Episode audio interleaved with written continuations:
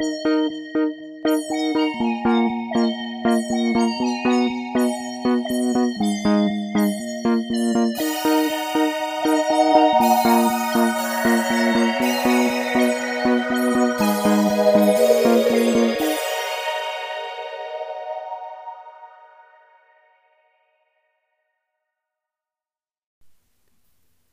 guys, and welcome to a new episode of season two of Activate the Amygdala. So, if you don't already, follow me on Instagram, which is the underscore science queen. If you don't follow me on Snapchat, it's also the underscore science queen, or follow me on Twitter, which is amygdala95. I also have a website, Val's website, but all my um, information will be on my Instagram if you want to follow me. So let's dive into this episode. So, this episode's one that I've actually written two papers on in middle school and I believe high school. I've written about this, or in college, I'm not sure which one it was. And this story I actually found by accident because I was looking up the story of. What was it? I'm sorry. I don't remember now other kidnapped victim was, but it stumbled upon something similar to this. So, this is the story of Genie, and she is a fair child who suffered horrible, a terrible, horrible childhood filled with a sadistic father, a mother that really couldn't help much, and just imagine how terrible human being could be to someone so vulnerable that knows nothing of the outside and they only look up to you for affection, for love, for trust, and all that. So she's known as Genie. It's a nickname to protect the privacy that she had. So when she was a toddler her whole life, she was sequestered into a little room, single dark room and she has experienced probably the worst and cruelest types of isolation known in American history. So, Genie was born in 1957.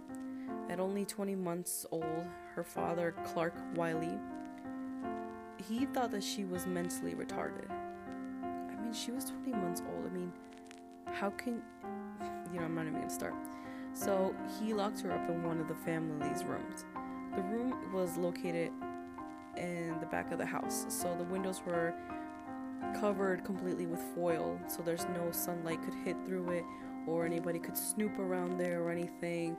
And it consisted of this little kind of a box of wires and a child like a potty chair, somewhat like that. So for nearly 11, 12 years, she suffered terrible abuse, verbally, phys- lots of physical abuse by her terrible father, locked her to that, strapped her to that chair with a homemade strapping device he did himself. And every time she would make a noise, he would hit her with a one quote one by three foot board every time she cried. So, under this, he was very paranoid, her father, about everything. He kept a gun um, in his lap at all times, just a form of don't fuck with me kind of thing. So until Genie was around 13 years old, that's when the abuse was, you know, seen, it was discovered, and no, everybody realized that what the fuck is going on here. So on November 4th, 1970, her mother, she was first of all completely covered in cataracts. She was blind basically she was so scared of what the father was doing. She didn't know what to do. She was scared that he was going to kill her and probably kill the children. So she went to get assistance in Temple City, California. Um, so she left him when a social worker went to meet up with the house. Genie's appearance was so horrid, and obviously, secrets kept the secrets were pouring out at this point. She wore diapers, she couldn't speak. She basically had the mindset of a baby at this point. She crawled around the floor. Uh, the social worker probably believed that she was a six year old, maybe autistic. And when they realized what how old she really was, she was she immediately the I'm sorry, the social worker immediately contacted the supervisor who alerted the LA police department.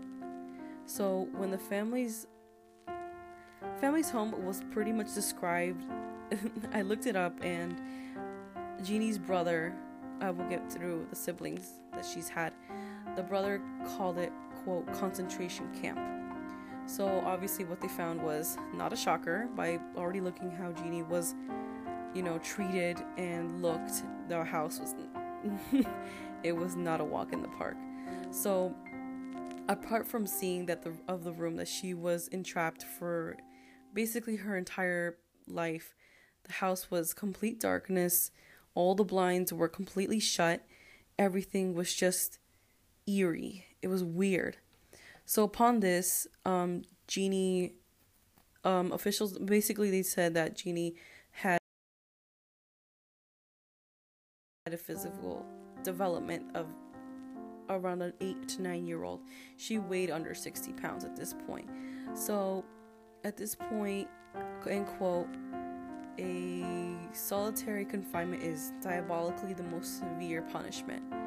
And really quite dramatic symptoms develop in as little as 15 minutes to an hour, and certainly inside of two or three days. And try to expand this to 10 years can boggle anyone's mind, says Jay Shurley. So, obviously, both the parents were arrested at this point, charged with child abuse, and before the father could actually get to the court and see a judge and be um, fairly, not even fairly, fuck him, to be, you know, sentenced at this point, he shot and he killed himself. He committed suicide. Supposedly, there was a suicide letter that he left behind saying, quote, the world will never understand, quote. What a fucking bitch. So he was buried with all these all, all this information that investigators were trying to figure out why this happened, why he did it, why at this point with this child, why didn't he do it with the son, why didn't he just kill them, and all these all these questions were going around them. So eventually, the mother was her charges were dropped at this point because she was trying to escape her sadistic husband at this point and she was not given custody then then after that she wasn't given custody of her child. She was sent off to a bunch of therapists and doctors. So around the 1970s genie was used as the, the most extraordinary case study at this point. It was quote developmental consequence of extreme social isolation she was just at this point around the 70s was the whole thing with Vietnam going on and the Beatles were breaking up, but this was just like, whoa, the number one story going on, the most incredible finding, and just therapists, doctors were just thriving to get at her to just test out their own experiments to see how could someone live such a sequestered life? How are they developing Will they ever learn language? Will they ever learn how to walk? Will they ever be a human being at this point? So, her birthday was celebrated when she was 14 at the Children's Hospital in LA. And eventually, she did learn how to read a little bit and use some type of sign language at this point. But this, she did make a lot of accomplishments, but there was also a lot of you know, going back at it. And at this point, um, researchers tried their best at this point to help her out, and she was. Uh, she went through a bunch of foster care, bunch of caretakers. None of them really um, could take care of her. He, she even went to a special house for special children and she was just taken back. And it was that's it's really sad that she was just no one could take care of her at this point. So around 1977 she was able to talk to the children's hospital that her foster parents had physically punished her for vomiting. At that point genie's speech was never recovered at this point. Once she turned 18 she moved back sadly, with her mother into her childhood home where she was strapped for days and she couldn't see sunlight and she wasn't, you know, hugged or shown affection or just basically treated as a dog. Everything she did, she knew that she could be smacked or hit or verbally abused. She couldn't make a noise, she couldn't cry, she couldn't do anything at this point. So, after that, when she moved in with her mother, course, that didn't work out because her mother couldn't handle it either. So, not really could be much at this point. Therapists were juggling around and they wanted to take her in as their own, but it was just too much. It was like having like a little animal, you know, into your house. So at this point, the the whereabouts of where she really is is unknown. I think she's around she's probably around 60 years old. She's probably some in some private institution in Southern California. She's you know, she's never really learned how to read efficiently or act like a total human being.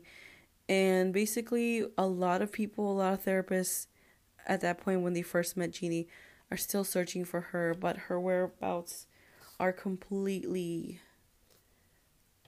there's there's there literally there's no like leads or anything. They can't find her at all. So let's go over the actual physical and emotional abuse that she's endured and just how I don't want to say fascinating. It's just how barbaric someone could be to someone that's so vulnerable, so small, that just has complete trust in you because there's no one else around that it could help. And they try their best even when they don't understand just to, you know, satisfy you. So Genie's father was pretty. He had a. I don't know if it's true or not because it just seems stupid. He had an insensitivity to sound. So he punished her for making any noise um, for any reason, especially around feeding time, apparently. Um, he would allow Genie's mom, Irene, a few minutes to feed her. So when Genie had trouble chewing or swallowing, um, her father would shove food in her face. So if Genie attempted to make any sounds during that, he would beat her with a wooden board until she was quiet. So he also used the same board on her brother John. So when authorities finally came to see how what the abuse was like, obviously she was in extreme neglect, neglect um, she was dirty, unbathed, was wearing soiled diapers. She obviously never used ha- never learned how to use a toilet. Um, her father also used a straitjacket to hold her down on the potty chair, and she was um, confined as well in a wire-bound crib that couldn't let her move anywhere. So Genie wasn't the only kid that these um, terrible parents had. Um, as I mentioned, John was also her brother. So Clark and Irene Wiley had four children together, although Clark reportedly did not want to be a father and he hated kids. I mean, why didn't you just pull out or I don't know, plan B, the fuck? So he physically abused his wife, not surprised. And he didn't let her leave the house ever. Um, and some in her injuries while he abused her were so horrid that she had to go to the hospital at times. So in 1948, they had their first kid, Dorothy. Um, Clark began to show signs of like some kind of like sensitivity to sounds apparently so when the baby obviously started crying because all babies start crying he just found it completely annoying. So he put the baby in the garage, and the garage was freezing cold, and the baby caught pneumonia and obviously died shortly after.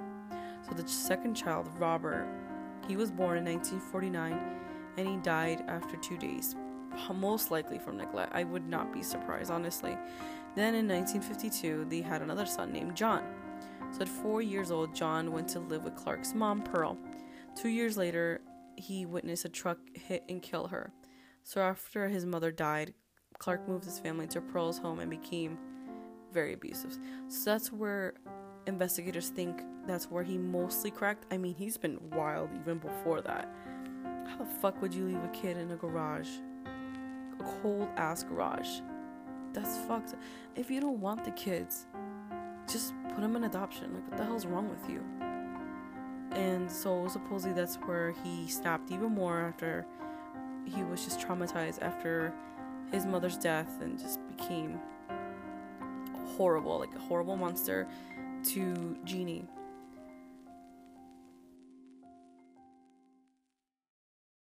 So here's just like a little snippet that I found from a documentary that TLC made in 2003. It's just a little a little snippet of basically what the differences of extremely neglected brain and a normal brain and when it comes to learning and all that. And then I'm going to give my opinion because when I'm reading some of these things, some of it sounds a little weird. But I'll give my opinion right after this. In brain, the, the left part of her cortex, that, that has those neural systems responsible for speech and language, because she never heard any words and because she was never taught, spoken to very often, they didn't get stimulated. And because they weren't stimulated, they got smaller and less functional and disconnected, and ultimately, that part of the brain literally physically changes. Today, with modern imaging technology, we can actually see what happens in the brains of feral children, and the effects are shocking. Without normal stimulation, their brains are smaller and malformed, and the earlier this neglect begins and the longer it carries on, the worse the damage will be. Starved of stimulation, Genie's brain had simply not developed the capacity for language. And now that she was a teenager, she would never be able to learn. Despite this, Genie continued to be a close part of everyone's life. But there was more trouble ahead. So when I was reading upon towards the end of basically everything, sorry, I had to pause and think about that. Um, when they said the Genie was going back and forth with a bunch of foster carers and caregivers and all that, there was one part that said that she was beaten again because she vomited, and that's when she never spoke again, and her progression basically stayed there and she didn't progress anymore. So at that point, I believe the government just ran out of money to help her out, and all this BS the scientists and therapists were like trying to help her out. They gave her back to her mother, and that didn't work out then either. I mean, why the fuck would you take her back to her mother? And her in the own tor- like and back to that terrible home that she ter- she just I, I don't even have words. Like it's just why who in, who in the right mind would be like, "Hey, like we're done testing all these things and we're done with linguistic testing and and we're done studying you we're going to give you back to your mother and going back to the home that you were trapped in binded to a fucking potty chair beaten with the board shoved food in your mouth you were growled at as a baby so you would shut up and you were in a crib filled with wires. No, it's okay. Go back to that. It's alright. We're just done with our test. I think it's a bunch of BS, all that. Even though they said they cared for her and they tried this and they tried that. Please. So, supposedly, Genie is. There's no really sign of where her whereabouts are. Supposedly, recently, she is doing well. She's fine. But no one can find her. None of the therapists that worked with her at that point were found her. Nobody knows where she is, but yeah, that is the story of Genie, the feral child, and not a lot of people have heard this crazy ass story. So I'm gonna put the pictures up of her, obviously her parents, the room that she stayed in, and the difference with um, neglected brain and normal brain. I'm just gonna put that up. And there's a video of her trying to walk. It's so sad. It's it's her trying to. It's, she had this horrible hip defor- deformation, obviously, because she was binded down to a chair. Of how she's trying to walk down this little rail, and she's just walking like as if she, it just looks. It's just so sad how someone could do that. And yeah, hopefully she is doing well. Hopefully she finds help and she progresses some way. She finds some sort of happiness. But yeah, thank you for listening. Hopefully you guys like some of the new music and I will see you guys. And you could follow me, um, preferably Instagram because most of my um other social media things are up there. So if you want to follow me, it's the underscore science queen. If you want to follow me on Snapchat, it's also the underscore science queen. Twitter is amygdala ninety amygdala ninety five, and I have a website. Check it out. It's valswebsite.com. And yeah, stay tuned for more episodes probably coming this week. Bye.